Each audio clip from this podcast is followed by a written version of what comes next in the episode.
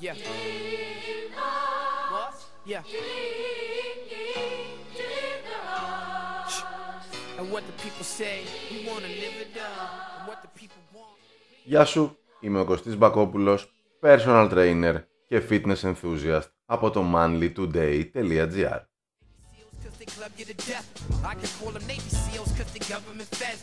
What become of the vet? They drug Καλώς ήρθες σε ένα ακόμα podcast, το οποίο μπορείς να το βρεις και σε γραπτή μορφή, σε μορφή άρθρου δηλαδή, στο site μου manlytoday.gr forget. We got till it's born. You think you're on, you still hustling back with your topical norm. A tropical storm is the fucking disaster. Back to the Σε αυτό το podcast θα σου μιλήσω για την οπίστια μοίρα του δελτοειδούς μη, να το λέμε και πιο εύκολα, όπως είναι και ο τίτλος του podcast και του άρθρου, για την πίσω μοίρα του ώμου.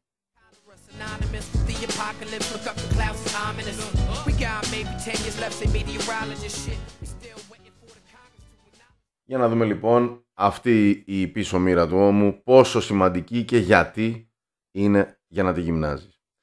Οπίστια μοίρα δελτοειδούς ή ευκολότερα λοιπόν πίσω μοίρα ώμου είναι εκείνο το μέρος του ώμου που αν είναι δυνατό θα σε βοηθήσει να διατηρείς μια καλύτερη στάση του σώματος. Αφού ένας από τους ρόλους του είναι να συγκρατεί τους ώμους για να μην μαζεύουν προς τα εμπρός, να μην καμπουριάζεις δηλαδή. Αν είσαι όλη την ημέρα μπροστά σε οθόνες, με το κινητό στο χέρι και με όλη αυτή την κατάσταση που ζούμε στη σύγχρονη ζωή, η στάση του σώματός σου σίγουρα δεν είναι η καλύτερη και σίγουρα ο αυχένας σου, η ώμη σου, αλλά και όλο σου το σώμα από τη μέση και πάνω γέρνει προς τα εμπρός κατά το μεγαλύτερο μέρος της μέρας.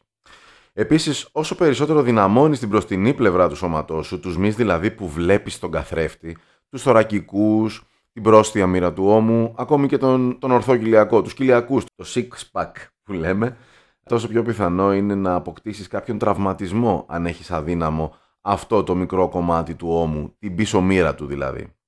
Τι πρέπει να κάνεις λοιπόν; Πρέπει να γυμνάζεις πολύ συχνότερα αυτή την περιοχή από όσο γυμνάζεις την μπροστινή σου πλευρά. Ακόμη και το αισθητικό αποτέλεσμα θα σε ανταμείψει.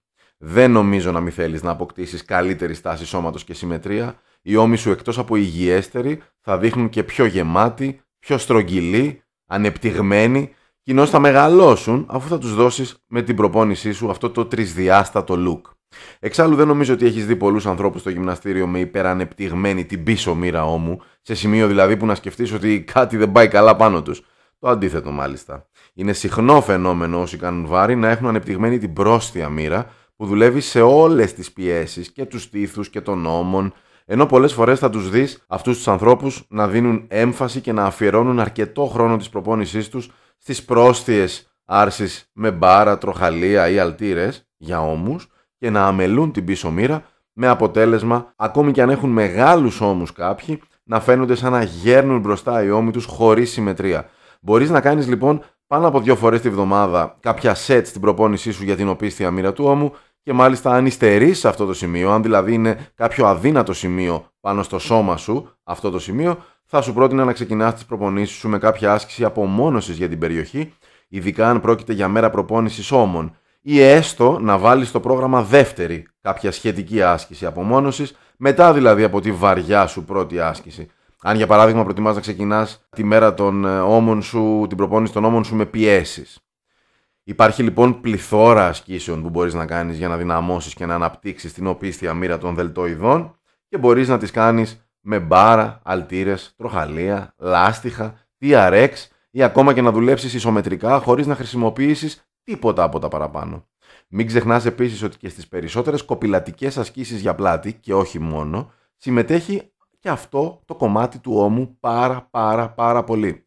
Το καλύτερο θα είναι όμως να ενσωματώσεις ασκήσεις απομόνωσης στο πρόγραμμά σου σε συχνή βάση για να στοχεύσεις ακριβώς εκεί που πρέπει, ακριβώς εκεί που θέλεις. Βρες τις αγαπημένες σου ασκήσεις και ρίξτε μέσα στη συνταγή της προπόνησής σου. Φυσικά δεν χρειάζεται να κολλάς σε μία άσκηση για την πίσω μοίρα ώμου. Υπάρχουν άπειρες, όπως σου είπα και παραπάνω, και μπορείς να τις αλλάζεις αναπροπόνηση, αναβδομάδα ή και ανα μεγαλύτερες περιόδους, όποτε εσύ νιώθεις την ανάγκη ή όποτε το προγραμματίζεις για την προπόνησή σου.